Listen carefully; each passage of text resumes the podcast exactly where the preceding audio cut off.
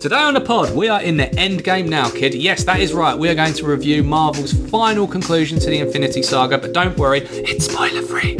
For the streaming gem this week, we're going to review Netflix's The Silence, which is nothing like A Quiet Place.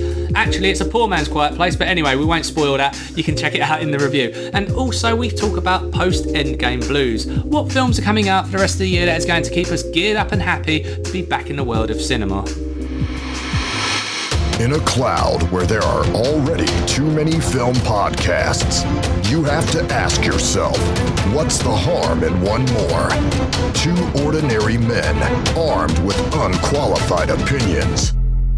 Talk Filmy to Me. Hello, welcome to the Talk Filmy to Me podcast, a film podcast about news, entertainment, general pop culture. You are listening to episode 67. 67.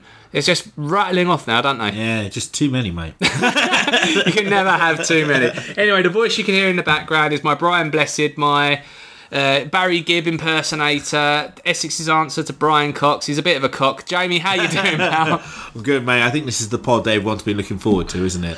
The one we've been waiting for many, many years now, with the end of the MCU universe, isn't it? Yes, well, although... Ish. Yeah, ish. This is not... We'll do a spoiler special in about a week or so's time. I've got a couple of people joining that as well, which is kind of cool. And if you want to have a bit of a laugh, you can listen to our bank holiday special where we go into some hypotheses and theories of what we think the MCU is going to be and Endgame. I'm not going to spoil it and say what I got right and what I got wrong, but I'll say I done good enough. We'll leave it at that. But anyway, look, let's talk about it. The MCU come to its conclusion in this stage anyway. The Infinity War saga, or the Infinity Saga as it's now been called, come to its conclusion on the 25th of April. It's only just come out in the States, so we're going to do a non-spoiler review now. Enjoy. God, seems like 1,000 years ago. I fought my way out of that cave. Became Iron Man. Realized I loved you. I know I said no more surprises, but I was really hoping to pull off one last one. The world has changed. None of us can go back.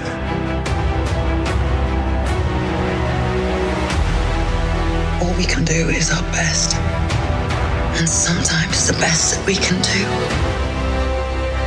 is to start over.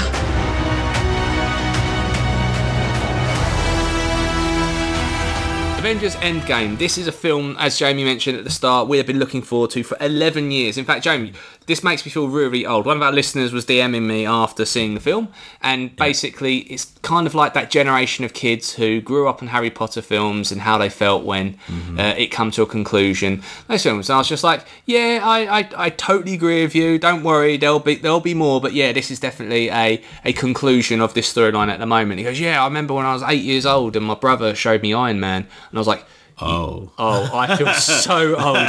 But yes, this is 11 years of films, 22 movies in. It is an absolute marvel, pardon the pun, of storytelling and coherent stories from film to film. I mean, that's it, isn't it? To create a coherent story over 22 films, where, you know, you've got those Easter eggs and those gems hidden in each of the movies. You know, I thought Back to the Future was impressive with 3, you know, and they planned for that, you know, to actually have...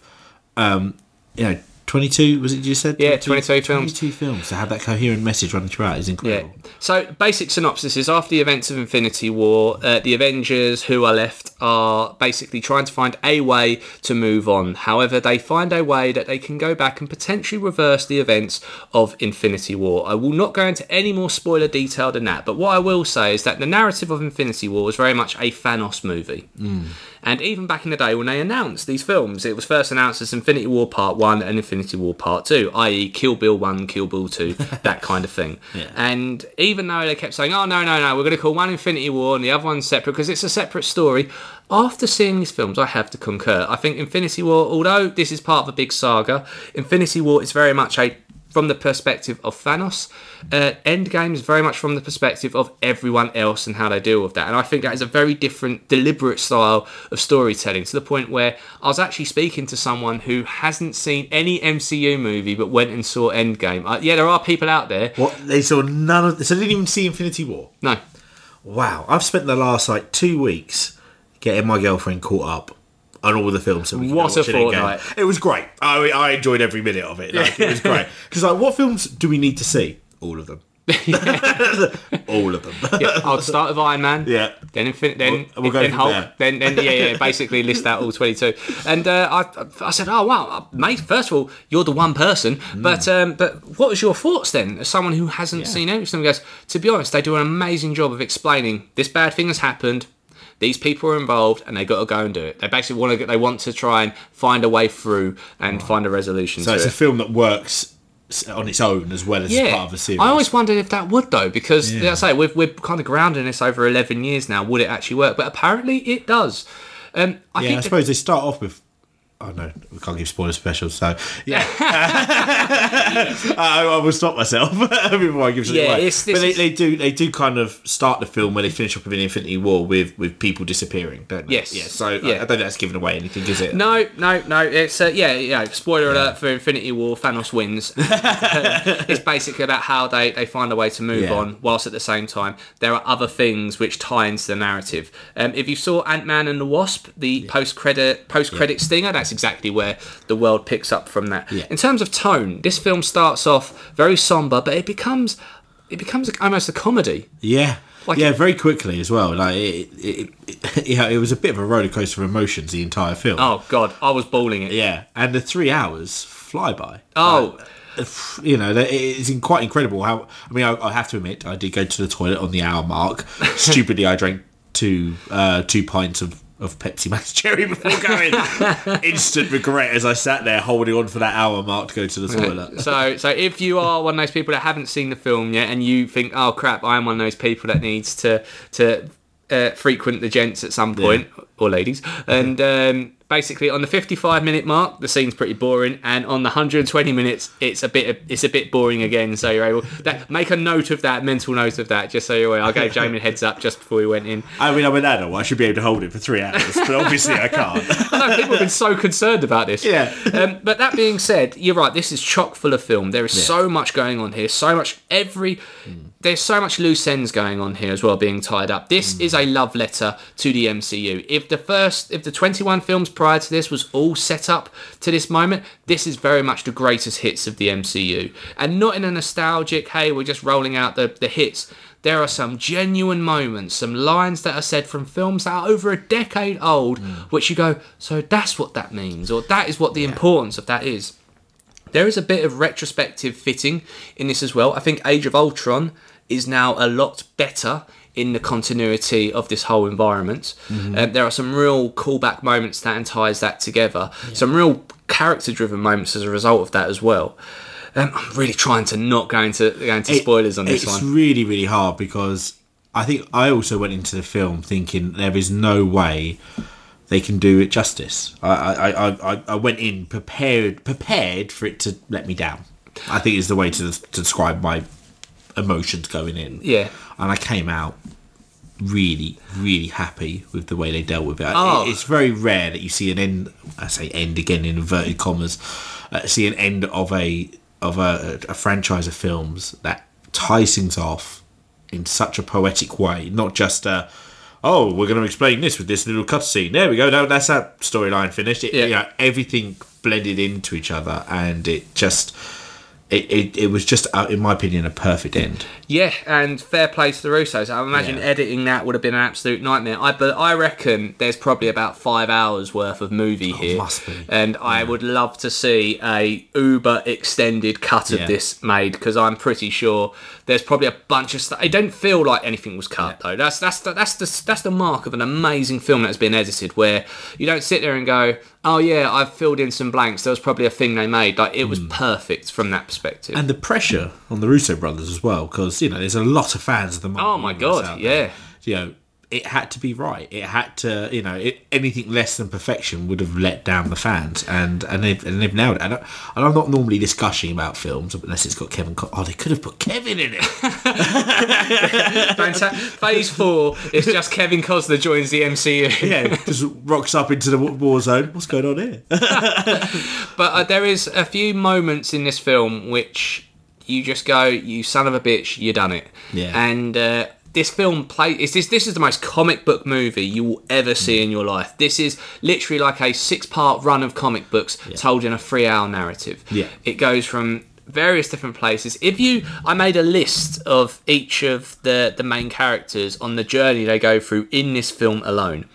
And there is so much fan service, and I mean this in a positive way, not a, oh, we're just rolling out the hits. It's a, okay, if we were never to utilise these characters again, which is not a spoiler, because there are people that carry on and there are people that don't, and I'm not going to go into the details of that. And everyone knows that. And everyone knows that. Because they were alluring to that before the film anyway, weren't they? Exactly. So if you took all the highlights of this character's comic book ethos of, oh, do you remember when that person went and done that for a bit? That was weird. Or do you remember when they had the ability to do X, Y, Z? Or they weren't doing that for a while? Or this happens to them? They've managed to take all of that, put it in a blender and serve it out in a coherent narrative over 3 hours. There is not any point that I sat there and thought, oh, this is no, they've done that wrong. I mean, there is a couple of awkward scenes. This is not absolute perfection in terms of there is a couple of awkward scenes, and film Twitter in particular called them out, so I'm not going to go into the details on that. But you know, it felt like you were saying goodbye to some friends that you have had around in your life for a very long time. And this is, I know it's cheesy as it sounds, but don't cry because it's over, smile because it happens. And the MCU will continue. Kevin Feige has already come out and said, you know, spoiler alert, I'm going to make more movies. Because there's money to be made. Exactly. But this is very much the end of the story that started in 2008 when Nick Fury stood in front of Tony Stark and said, you are part of a bigger universe.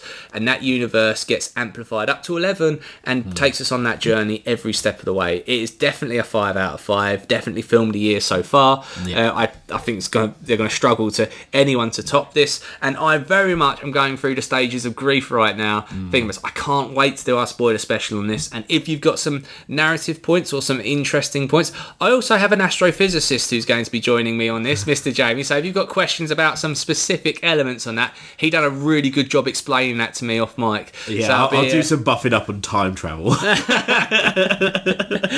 So there you have it. Avengers Endgame, 5 out of 5.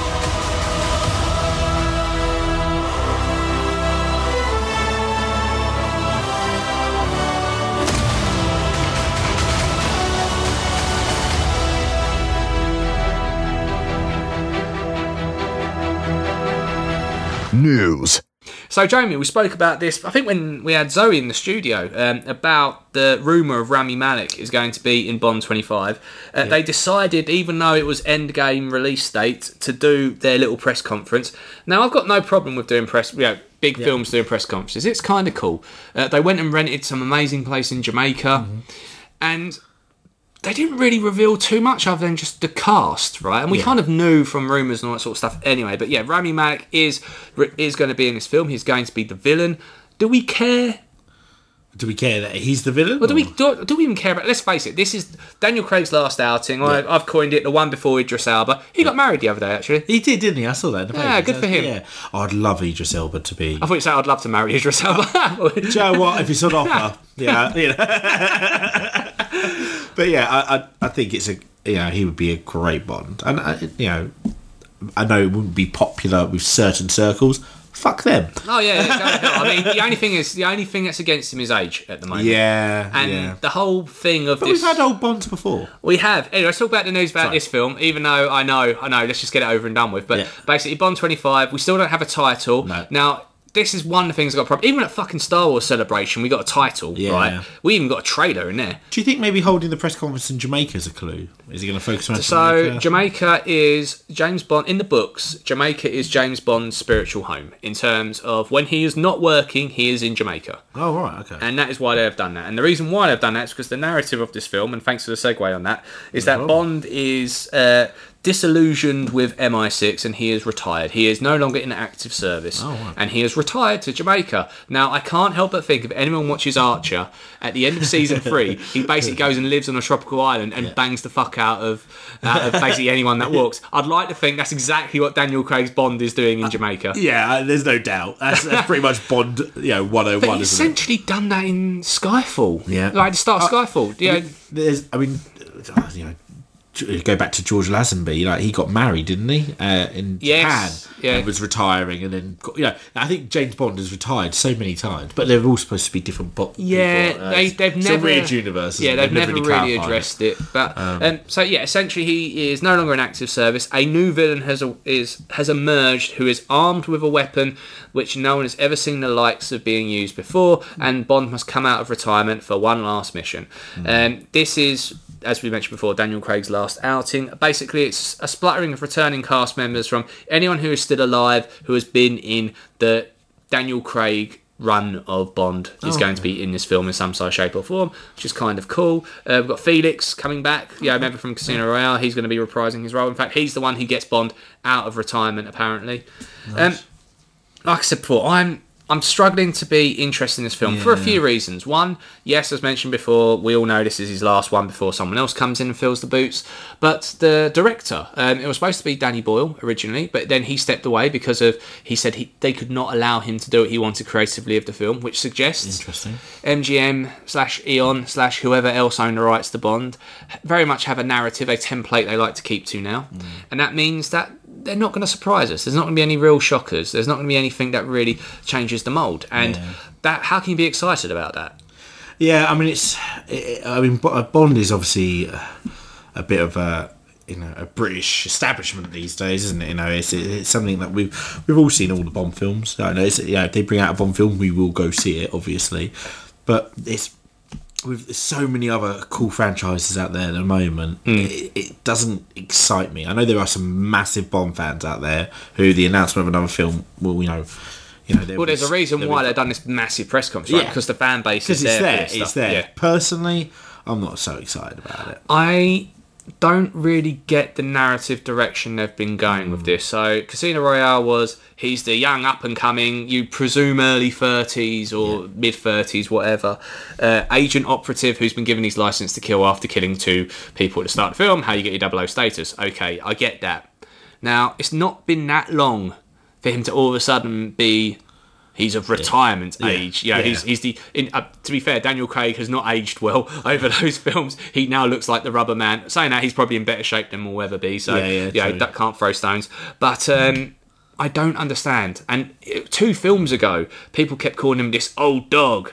He can't learn new tricks, and he can't handle the times. He's all analog. We need digital Bond, and it's just like, I've had enough. Yeah. It needs to breathe. It needs time off, and. I think a reboot. Definitely. And I think the only reason we're getting this film is because Spectre was such a letdown. Yeah. Yeah, do you know what? I can't even remember that much about Spectre. On paper, it was supposed to be incredible, right? We had a great villain. We had a great conclusion of all these different narratives. Yeah. But it wasn't the end game for Bond that we wanted. No. So I mean, Skyfall was very good. Skyfall, it should have ended on Skyfall. Now. Yeah, Skyfall was, I would say, go far saying, one of the best... Better Bond. Probably the best Daniel Craig film. Oh, yeah. Yeah, without a doubt. Anyway, let's not beat it up too much. It will happen. We'll get that title. Yeah. So remember all those rumours that it was going to be Shatterhand? Yeah. And people are like, what's Shatterhand? Well, it turns out if you don't have good toilet paper, that's what happens. I shit in my hand and smear it on your face. Yeah. In case Jamie thought that joke needed explanation. Thanks, buddy. It's like Taser Face in getting... Taser the Galaxy. Taser Face. Imagine, I'm Shatterhand. Face. I'd love it if Rami Malek. He's a great actor. He's got range. It follows the whole thing of that person got an Oscar. Yeah, we should probably make them our villain now. Yeah. But anyway, let's move away from that. Wasn't much news this week. I wonder why. Yeah. Other than that, there was a few trailers that dropped that I wanted to talk about. One of them is The Gemini Man, which is basically Will Smith versus Will Smith. Looks a bit shit then. Right, that is, you don't get that on Skip the End podcast, do you? That level of insight looks a bit shit, doesn't it? I love Will Smith. I actually quite like Bright on Netflix, which not a lot of people I know, you do champion that. It looks incredible in terms of the de-aging they've done to him. The technology is great, but that's a computer. That's a computer. I'll worship the computer. Yeah, not the computer's not going to win Oscars, is it? I mean, the concept is interesting, intrigues me. I just feel like it. The trailers are supposed to entice you in. Yeah. It didn't do that to me personally. I don't know how you felt. I felt it's an interesting narrative. I think it was bound to happen at some point that we would get a film like this. So the concept is that it's a futuristic-ish world where there are assassins out to hire, and Will Smith has been an assassin, the best assassin going for a very, very long time. He now has a target on his back, and someone is coming after him. Turns out that it is a clone of himself, but about 20 years younger. So all of a sudden, it is the Fresh Prince versus Uncle Phil. No, but this feels like it's got a bit of the Sixth Day. Do you remember the Arnold Schwarzenegger film where he got cloned and there was two of and the actor find out was it kind of got a bit of a feel about that, and that weren't a great film. No, true. I mean, they've missed the trick here. They should have called it Kill Will. But, I like it. I don't like it, but I like it. I'm kind of indifferent. I want to see a bit more, but I do think it is instantly forgettable. Yeah, I mean, I will obviously reserve judgment, but a trailer is supposed to be wow. I want to go see that. Not. It kind of got buried under in all the Endgame stuff as well over that week. That's fair. A trailer that came out the previous week, which we haven't spoke about on the pod, was the Hobbs and Shaw trailer. This is basically a spin-off from the Fast and Furious franchise. Basically, the biggest star on the planet, The Rock, has his... if he wasn't happy enough having a billion other franchises, they wanted to take his character and do a spin-off, not only just with him, but with Jason Statham's character as well, which is kind of weird because if you remember in the Fast and Furious films, Jason Statham's character is not a good guy. In fact, he kills off one of the core members. In fact, do you remember when those posters started being released for Endgame called... Avenge the Fallen, people literally took that and photoshopped on the guy who was killed from Tokyo Drift. Yeah. They'd be like, someone avenge him, please. And now we're supposed to be rooting for him. And we had the trailer dropped. Your boy, Idris Elba, is in this film. He is literally being Black Superman. He is. He looks pretty awesome in this. What did you think? Do you know what? I haven't seen a Fast and Furious film after 2. Oh my god, so about 7 ago. Yeah, because I was like, how many times can they rehash this story? How fast and furious can they really go? There's a limitation. I might go back and watch the others now, but I'm actually, this looks like a standalone film. It looks like you can watch it without knowing too much about the past. Yeah. And it looked funny. It looked really funny. It's got 3 cracking actors in it. Idris Elba, Dwayne Johnson, and obviously Jason Statham. And Jason Statham looks hilarious in this. I mean, there's a great scene in the trailer where Dwayne Johnson, The Rock, is swinging off a guy into a lift that Jason Statham's got him rather than jumping off the building and screwed over. Yeah, and smashes his head into the glass while mouthing to Jason Statham, fuck you. At that point I was like, this is a film I want to see. This is literally all of the, and this latest trailer pretty much gives away so much in the film. I think you've seen the film in that trailer, but you don't care because it is literally big vehicles, big weapons, big arms, big abs, punching the shit out of each other. I generally enjoy. I've never seen so much stuff. Literally so much shit has been thrown up on the wall, and I think a lot of it is probably going to stick. Yeah. And I'm such in a duality about this. Part of me goes, oh my god, this is literally popcorn blockbuster anti-snobbery of films here. And the other part of me is like, yes, this is blockbuster anti-snobbery. Everything I want on a film. I just want to be entertained. You will be entertained. Let's just say that. And there is a interesting point of where does Fast and Furious go? Because we know The Rock and Vin Diesel fell out, and obviously Vin used to be the big man, but then the film studio went, well, here's the problem, you see. We've now got a conflict between one of our actors and the biggest star on the planet. And Vin Diesel, you're the actor. So, unfortunately, this has caused us to do a whole... And if they might actually just go, you know what, Fast and Furious, that's it now. Yeah. It's going to be Hobbs and Shaw movies going forward. Yeah. Who knows? And that could work really, really well. I mean, Jason Statham and Dwayne Johnson, I think, could work really well as a partnership. Oh, yeah. I mean, I think there's going to... I'll be surprised if this is the only time they put it together. Because they've both got that comedy element to them. They've both done comedy-type roles, haven't they? Yes, yeah, definitely. They've got the chops for it. And at the end of it's no spoiler to say, at the end of the trailer, it looks like the third act, which is basically they've got no weapons. They've gone back to Dwayne "The Rock" Johnson's home, I assume somewhere either in Hawaii or somewhere like that. And it's interesting the direction they go with that as well. So, you know what, I'm on the side of fuck it, I want to be entertained, and I am going to be entertained, and you can clearly see that.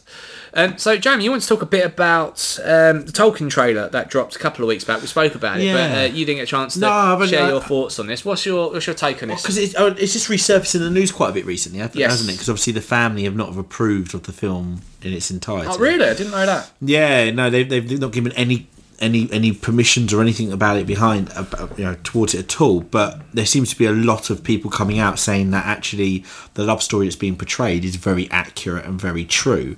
But there's not a lot of pleasantness behind it. So like with the love story, the two kids, they met when they were, I think, 15 or 16. Right. And they were both orphans. And so the priest in charge kept them separate. So, you know, they met as 15, 16-year-olds, and they were separated as orphans by the priest in charge.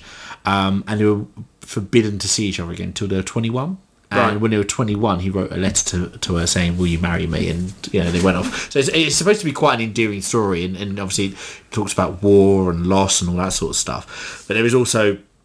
another dark side to the Tolkien story, which might be why they've not given permission. I don't know if anyone's seen it in the news, but one of Tolkien's sons appears to have not had a bit of a somber thought, but for our sort of podcast, but you know, was abused as a child. Right. So, okay. So there's been a lot of darkness surrounding the Tolkien family, I think, and so. They're worried about going to be in the film? Was that not in the film? I don't think it's in the film, but I think they're worried about what else this could open. Oh, I see. Okay. And I think the son has then grown up to be a priest in real life. Say no more. Who has? Yeah. So yeah. So it's I think that might be behind the family's reason not to. Well, excellently negotiated through that. Yeah. A bit somber for our sort of thing, isn't it? But interesting nonetheless. Yeah. You know what? I don't care about the person behind the story. Not enough to make a film over. And I felt the same about the one about Finding Neverland. I felt the same about the one about the guy who wrote the Winnie the Pooh book. They don't know anything about that. Even the Mr. Banks movie, even though it's got a great casting, but that's not my jam. And I don't think it's many people's jam. But I think there is an element, isn't there? Sometimes when you watch a film which is based on true events, some people do go for a little Google afterwards, don't they? And go, oh, I wonder how much of that was real. You know? Yeah. And I think they're worried about what the links of that could then lead on to people finding out. Yeah, I get that. So I think it'll come and go. I think Nicholas Holt's a great actor, though. I think he's probably going to do a great job. I think he's going to do a great role of it, and I think the links between how warfare... Because, you know, having lived through the war, I can't imagine what that must have been like, and to be able to turn that into this amazing fairy tale scenario, which I think is quite special, to be able to turn something quite horrible into something that's brought so much joy to so many people.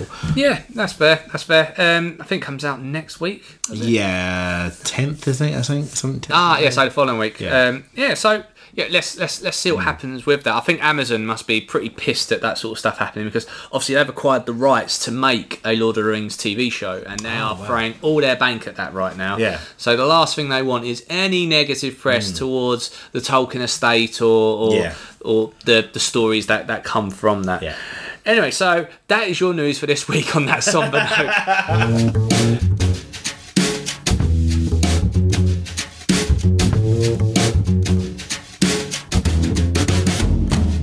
For the feature this week, I'll be honest, I've been going through the 7 stages of grief after Endgame, and Jamie came up with a really good idea. He said, well, actually, there's a whole world of film out there and some really awesome stuff coming out over the summer, and why don't we talk about that? You know, what to pick us up from those post-Endgame blues.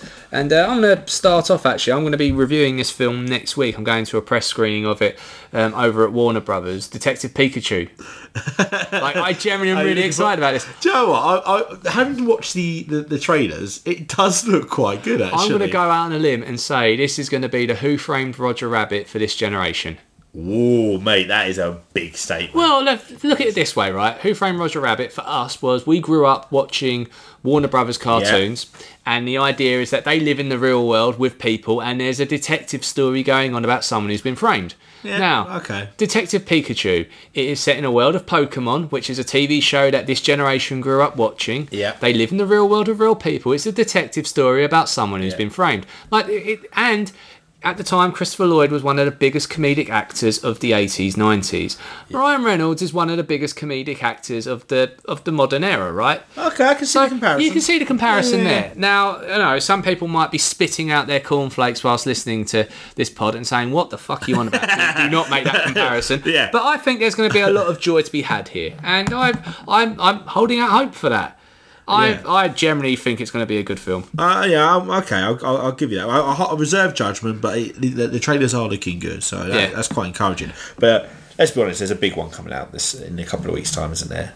A one that we've all been looking forward to. John Wick. Oh, of course. May the 17th that's released. And that's going to have Halle Berry's going to be in this one as well. Yes, yeah. Also, what's his name? Fishburne. He's coming back. Lance Fishburne will be reprising his role. And fingers crossed there's no dead dogs in this one.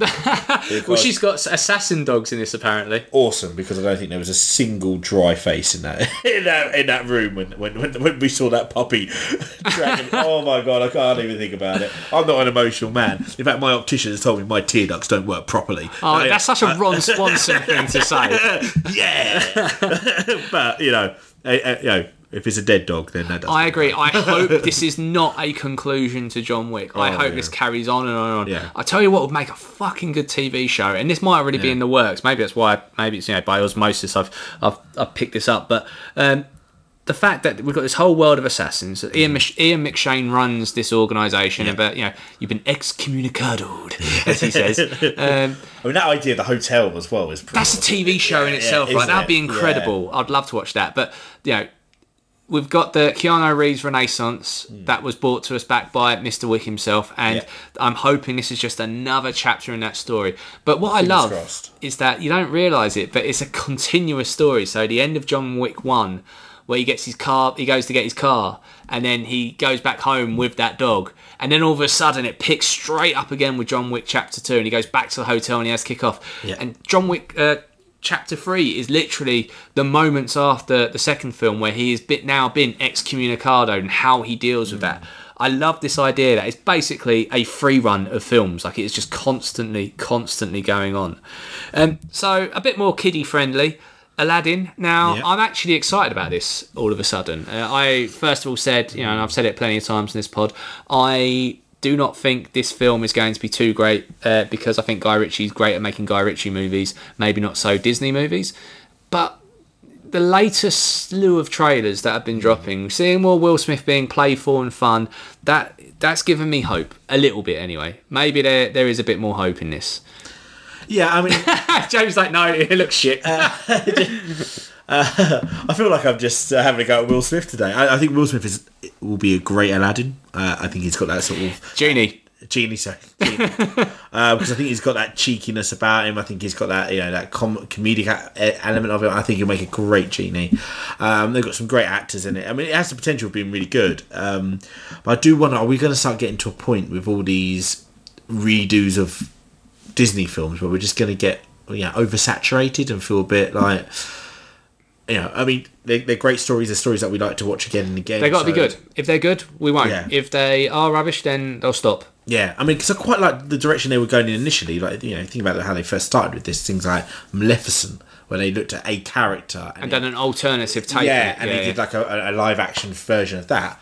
Amazing. And now they seem to just gone, that worked well, let's just redo the whole stories. And I don't know. It'd be interesting. We've got Lion King and everything else, so it'd be interesting. But we've also got coming up Godzilla. Oh the my new God! Godzilla looks King great. Of Monsters. King of Monsters. End of May. That's coming out. Warner Brothers. I know you're listening. Pick up my emails. Get me on that press screener, baby. I need to be there so much for this. I love this new take on this universe they're building. And the first Godzilla movie, I thought, was very fascinatingly told, because it was like you kind of saw it from different perspectives. It was never from... Who's the main actor in that? The guy who's... Inspector Gadget, isn't it? No. There's been a whole world of films since then. You're thinking of Matthew Broderick's 1998. Yeah. No, in 2014, there was a new Godzilla movie. Oh, that one. Sorry, I thought you were going way back. No. I actually quite like that one. I enjoyed that one as well. In fact, there was to go off on a nerd tangent here, there was an animated TV show that was basically the sequel to that. Oh, wow. So, at the end of the 1998 Godzilla movie, and that little baby Godzilla pops out. There was a TV show, like an animated TV show, that follows that along. I think I saw that. It was incredible. Yeah. It was incredible. But anyway, so that 2014 Godzilla movie did start this new series of films. They completely underutilised, Bryan Cranston in that film. He is so good. Yeah. There's one particular scene where he really cracks it up to 11, and like it's Walter White-esque of how emotionally charged the performance was. It was absolutely fantastic. Completely underutilised. They fridged him, unfortunately. Godzilla, King of Monsters, is actually kind of the next step in this thing. They actually made a King Kong movie, which is all linked to this, Skull Island. That's actually... like it's part of the narrative of this universe, and there's going to be this big shared universe where we are getting a Godzilla versus King Kong movie. Wow! So are we going back to like the origins of Godzilla, sort of, you know, the comic, you know, the Japanese comics where he was a hero, wasn't he, in the original comics? Yeah. So in that's what they do in the 2014 movie, effectively. Okay. So basically, they introduce him. They introduce a threat. He takes it out, basically, and he goes back to his slumber. And the way they see it is that this is Godzilla's world. We're just living in it, just like how a dog's not concerned with fleas on its back. That's the sort of way they're approaching this narrative, and it's going to be the next stage in those films. We've got Thingy from Stranger Things in this, Eleven, and she looks great in this as well. Charles Dance is in this film, and even though he's actually looking not like a menacing bad guy, but there's one scene where he just looks at the camera and just goes, "All hail the king." I was like, yes, I need this film. Lines like that. Yeah, I can't wait to see that. You were talking about it earlier, actually, about the Disney stuff. I'm still looking forward to The Lion King. You are looking forward to it. Yeah, I am looking forward to that. The only thing is that it feels like they're going beat, as you said before, beat for beat, exactly the same as what is in the original movie. And they have stuck very close to the script on certain things and deviated on other directions. So Scar looks completely different now. Yeah. And I think John Oliver as Zazu is saving the whole fucking film. You can't get better casting than that. Yeah. I still stand to this, and apologies you keep hearing this. Although James Earl Jones, there is no other. I would have loved to have heard Neil deGrasse Tyson doing the voice of Mufasa. That would have been incredible. It would have been superb. But I don't know if he would have been able to control himself from not, you know, calling out flat Earth deniers, flat Earth supporters, or climate change deniers, or you know, or some other sort of group that seemed to want to go totally against the trend of science. I think you might have used that as a pathway to get there. No, agreed. Okay, so we've gone Kiddie, we've gone Pikachu, we've gone Monsters and Wick. Where else are we going this summer? Well, we're going a bit of music, I think, as well, because we've got the Taron Egerton's version of Rocket Man, Elton John, coming out. I know Bohemian Rhapsody got a lot of good press. I wasn't too fussed about seeing that for some reason. I don't know why. There wasn't something that drove me to go see that. Mm. However, I quite like Taron Egerton. I think from great actor from Kingsman, obviously, and from he didn't do a great Robin Hood film, but you know himself as an actor is a great actor. Eagle, like it's a shit Eagle, film, but he's great in it, right? And he has got a lot of diversity to his range of acting. And I'm actually quite looking forward to Rocket Man. It is one I will go and see. Elton John has been a staple of British culture for decades now. And it'd be interesting to see that journey he went through. You know, he was obviously a gay man who wasn't able to come out openly when he probably wanted to, and had to hide it in his music and the way he lived his life. And it'd be interesting to see that journey. I think it's important. It might even become like an important piece of film culture, maybe. I agree with you. One of the things I really like about this is that it's not this for everything, and you know, this is not let's kick Bo Rap, because I like Bo Rap. You know, my name is Adam Flint, and I like Bo Rap, but. You can agree with the criticisms that it is very much paint by numbers, and that there are certain things it shies away from. Now, this is definitely not going to be paint by numbers. Just from that trailer alone, I love that scene where it feels like he is on such a concoction of drugs and euphoria and promiscuity that he does not know what the fuck is going on around him. Mm. And there's scenes where literally the stadium elevates around him and spins around because he does not know what's going on. And there's a real dramatic scene where he's clearly off on a bender and he's I don't know what you call it, his agent, just said to him, you know what, oh, fuck it, I'll still be getting my 20% long after you're dead, and walks away from him. Yeah. And there's so much power in that scene. In a 10-second clip in the trailer, you can see it's emotionally charged. Yeah. Also, I think the relationship that Elton has with his partner, who ends up being his husband in the film. Again, you only see a little bit of that in the trailer. But there's one bit where he throws a famous tantrum because they are going to show warts and all, that he is a bit of a prick. And Elton John's being a producer in it. He wants it to be warts and all, doesn't he? And they show a tantrum, and he just goes up to his partner and goes, sorry. He goes, okay. And they just move on from it. I agree with you. I think this is going to be... I think... It should be Oscar-worthy, but I think because of Bo Rapp, it will not be. Possibly, yeah, I do. Think, I mean, Taron actually sings all of the songs himself. There's no special effects or anything on top of that. He is, you know, what you see is what you get, and I think that's incredible. Again, shows diversity of his range of acting. Yeah, we were waxing him off earlier. Old Hemsworth, our boy. Yeah. He is going to be back in Men in Black International. It's going to be him and Tessa Thompson. Absolutely great casting. Those two work together so well. I think Tessa Thompson is up there as one of the most talented people on the planet. Have you seen Creed 2 yet? No. It's on the list to watch. It is very good. She is fantastic in it, even though she's kind of underserved, but she does very well with what she's got. She's so talented. Literally, she does her own music as well. I didn't realise she does the soundtrack to it.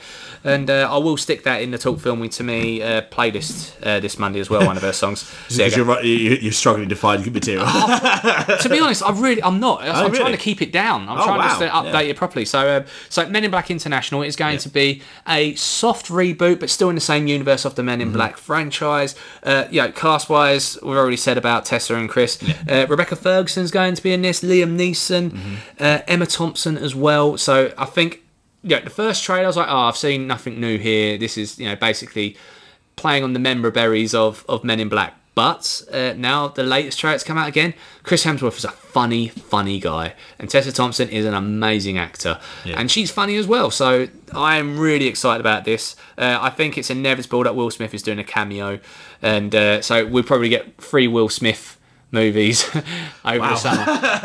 Without a doubt. Without a doubt. And it's been a while since we've had a number of Will Smith films. Well, technically, you could say that he's kind of in 4 when you put Gemini Man in there. He's there twice, fair enough. Well, on the same day that's coming out, being released at the Cannes Festival, is a Bill Murray film. I know a Bill Murray film you're talking about. We've been, if you look at that cast... Mate, Danny Glover's back. That's it. Danny Glover's back. You got Selena Gomez, you got Iggy Pop, Rosie Perez, Adam Driver, Tilda Swinton. Insane. Yeah. And it's a zombie comedy. Yeah. We all love zombie comedies. You and me love our zombie films, don't we? Without a doubt, we love them. And a bit of comedy in it as well just adds to it. I mean, I think this will be launched in cinemas about a month later after it's come out in the Cannes Festival. But I'm looking forward to this film. That is going to be a good month. Yeah, what more? Just that cast. You had me at the cast list, right? Let alone the fact you go put those names on a sheet of paper and then just go zombie comedy, and you go, you know what? Yeah, that's it. Well done, guys. And I'm hoping, I'm praying, and I'm guaranteed, I'm going to put money on it that Danny Glover is going to say, I'm getting too old for this shit. I hope somehow Donald Glover appears and says, stop stealing my surname, even though you're clearly old enough to be my father. But I completely agree with you on that. Another one that's going to pull on the heartstrings coming out a week after that is going to be Toy Story 4. Wow. The conclusion of Woody, I think it's going to be Woody's final outing. It's just my opinion. I've got no evidence to back that up other than the posters and the narrative that you can see through that. I didn't want this film to exist. I thought Toy Story 3 was a great fitting ending to a great series of films, but Disney obviously want more money. They want to keep it going, so this is where we are now. And I've got to say, Forky is looking a lot better after first initial impressions. Like, this is shit. But after hearing the great stuff that is coming out in the latest trailer, where's this for you on excitement? You got to see it or can't be bothered? I mean, Toy Story is a great story, isn't it? But I don't know. Like you said, I feel like I'd almost need to take a child with me to go watch the film to justify. Do you want to borrow my daughter? I might just need to borrow your daughter for just a couple of hours and watch the film about fill her with sweets and then give her back to you. I mean, you'd have to be inhuman and made a heart made of stone to not be excited about Toy Story films. Yeah, there's something very charming about these films. Pixar, you know, they're incredible. Yeah. Anyway, I'll keep bigging this up in the podcast. Please go read Creativity Inc. It's a fantastic book. You understand the culture and the ethos of that organisation to a point that means any time a film comes out, you get why it's there. You get what the people are doing behind the camera as well. So another film which I know John is absolutely stoked about. It's called Yesterday. It's written by Richard Curtis but directed by Danny Boyle. The concept is basically if the Beatles... let's say one day you woke up and you knew that the Beatles somehow never existed, but you remembered all their songs, what would you do? You probably would release them yourself and become a chuffing crook, but a very rich crook. And that's basically the premise of this film.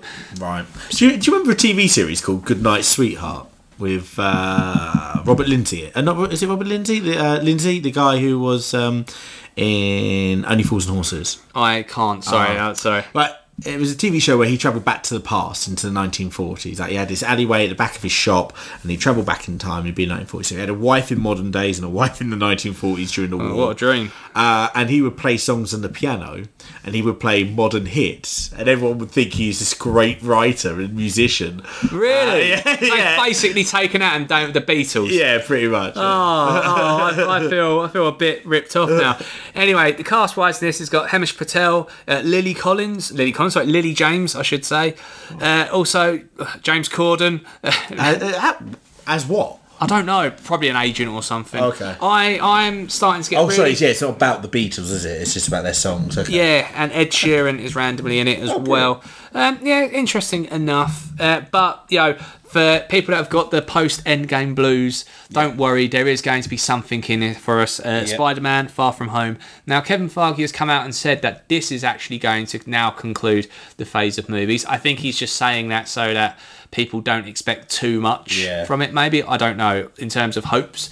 Also, actually, this comes out in July, and in June is Comic-Con, and Marvel have come out and said, we will have a presence this year, and we will unveil the roadmap. So it's going to be really interesting knowing what that roadmap will be, and then when Far From Home... it comes... I mean, you know, I was in Endgame mode. I'm now starting to really get excited for this one. What about you? What's next on your list? Well... It's going a bit far forward, but I might be missing a couple of months here because I don't know. I can't seem to see much coming out in July and August. But we've got It Chapter 2 coming out in September. Yes. And the reworking of Pennywise and the first chapter that came out 2 years ago now. Yes, yeah, was brilliant. Everyone enjoyed it, and I think if I remember rightly, with this film, they are adults, aren't they? And they're coming back to the town. Yeah, stellar cast. Because he's coming back. Yeah, you've got Bill Hader. Bill Hader's in it. Yeah, sorry, James McAvoy, Jessica Chastain, Bill Skarsgård. It's it's looking like it's going to be good. And Pennywise, such a good character. So creepy, so fucking creepy.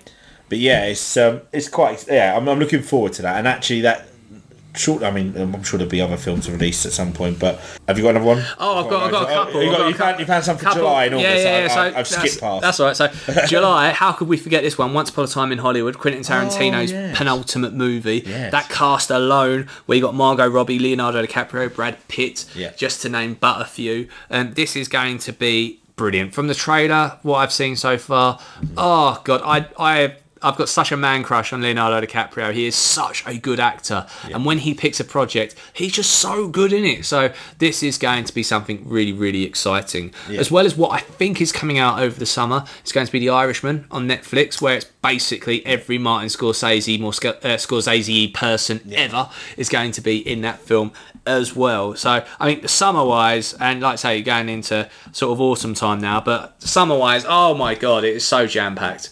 But what else you got lined up? Outside of the summer, we've got Joker coming up. Oh, October, Todd Phillips, whacking things. Yeah, we've got Robert De Niro's in it as well. We spoke about that film at length, don't we? So we don't really need to talk about that in more detail.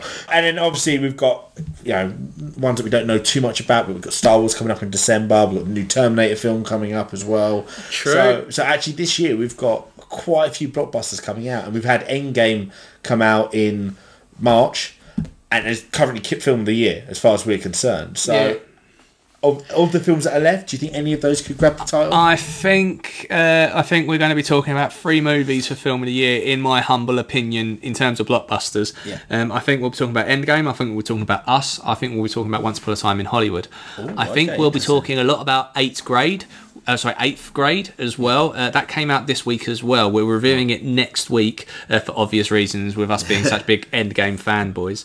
I also think there's going to be lots of little surprise packages, you know, spluttered out throughout the year. I generally enjoyed Cold Pursuit as well. I think that deserves to be part of the conversation. You're not putting Star Wars in that list? 20th December, towards the end of the year. Yes, that's a very good point. Weeks left. Could that potentially steal the moment? I think because of how I feel about The Last Jedi, I struggle to say that Star Wars is going to redeem itself. Yeah. That being said, trailer's fantastic, right? Yeah. So who knows? And what do we know? What do you know, more importantly? So get in contact with us on Twitter at TalkFilmWithMe. Tell us the films you're looking forward to, and what are the big names that we've missed. Also, TV. Like me, we've got Game of Thrones concluding, Stranger Things Season 3 coming out, just to name but some of what is happening. So, yeah, please tell us, and we'll find some time and talk about it on Twitter at TalkFilmingToMe.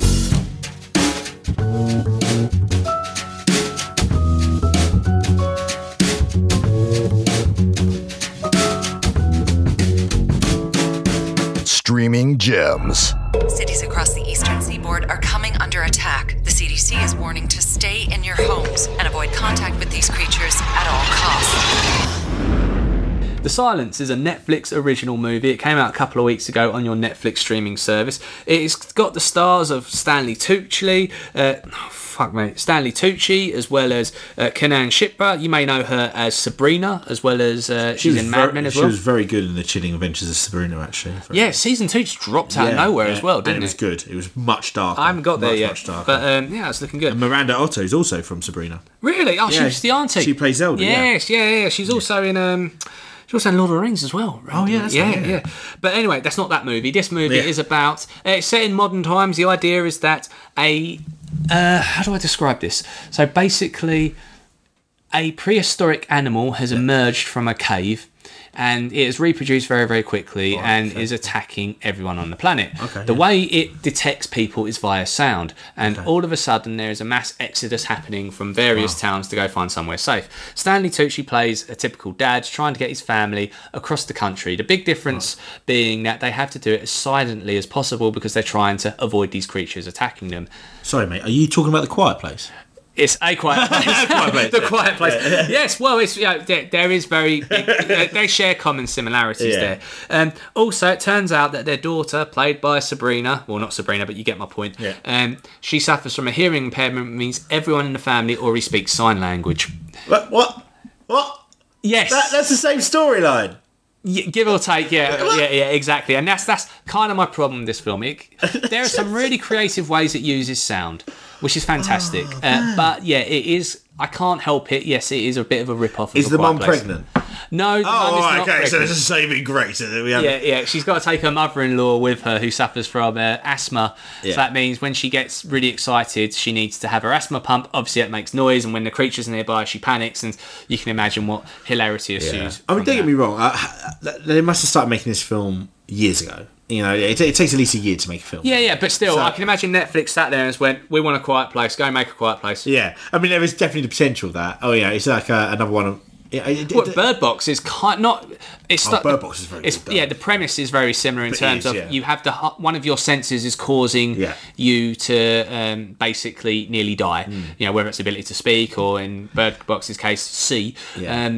And I was joking around watching it with my father-in-law, and my father-in-law went, he goes, "Yep, I don't wonder there'll be a film where you can't make a smell. Imagine that. No one farting." That would be brilliant. I did kind of find that funny, but that's kind of the same with sound, though, right? That'd be a good film with James Corden. James Corden can't fart. Yeah. So anyway, the concept of this film is that they've got to go on a journey to basically get to somewhere safe, and some interesting things happen. There is some interesting use of sound. Some interesting use of how society now adjusts to this new world as well. Are they throwing sand down in front of them? No, they are not. There is a scene where they realise the car is is no longer a viable option, and they start walking, and I was half expecting them.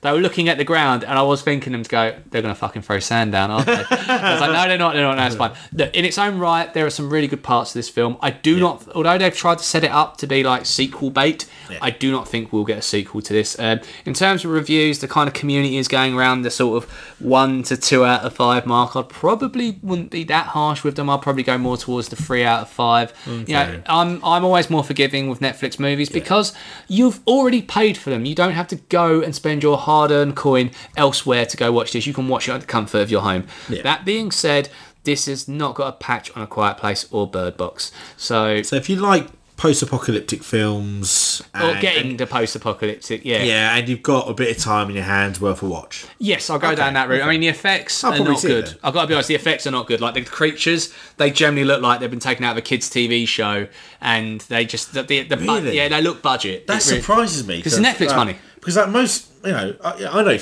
know, children that can make good CGI creatures. You know, like it doesn't. I wouldn't think it would have cost that much. Maybe I'm being too harsh, but they don't look great in my opinion. And the problem is when you see big blockbusters and the money they can chuck at the CGI and the de-aging and all that sort of stuff, to then if you do see anything slightly subpar, it really stands out. There may be an element of that. Cast-wise, I think, you know, fantastic. That's about as far as I can go of this one. I think it's okay. If you like your horror, you know, there's some horror elements into this. It is. Let's call it what it is. It's a poor man's Quiet Place and nothing more. But that's still not necessarily too much of a bad thing. So 3 out of 5, The Silence on Netflix.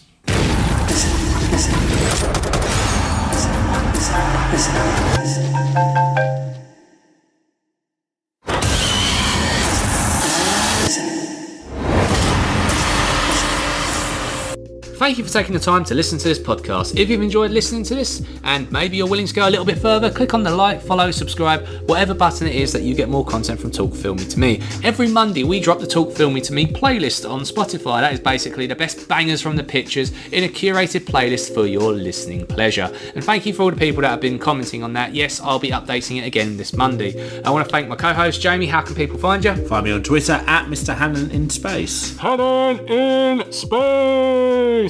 We'll be back next week. We'll be reviewing 8th Grade, and we'll be probably doing a couple of more games and streaming gems and stuff like that the following week.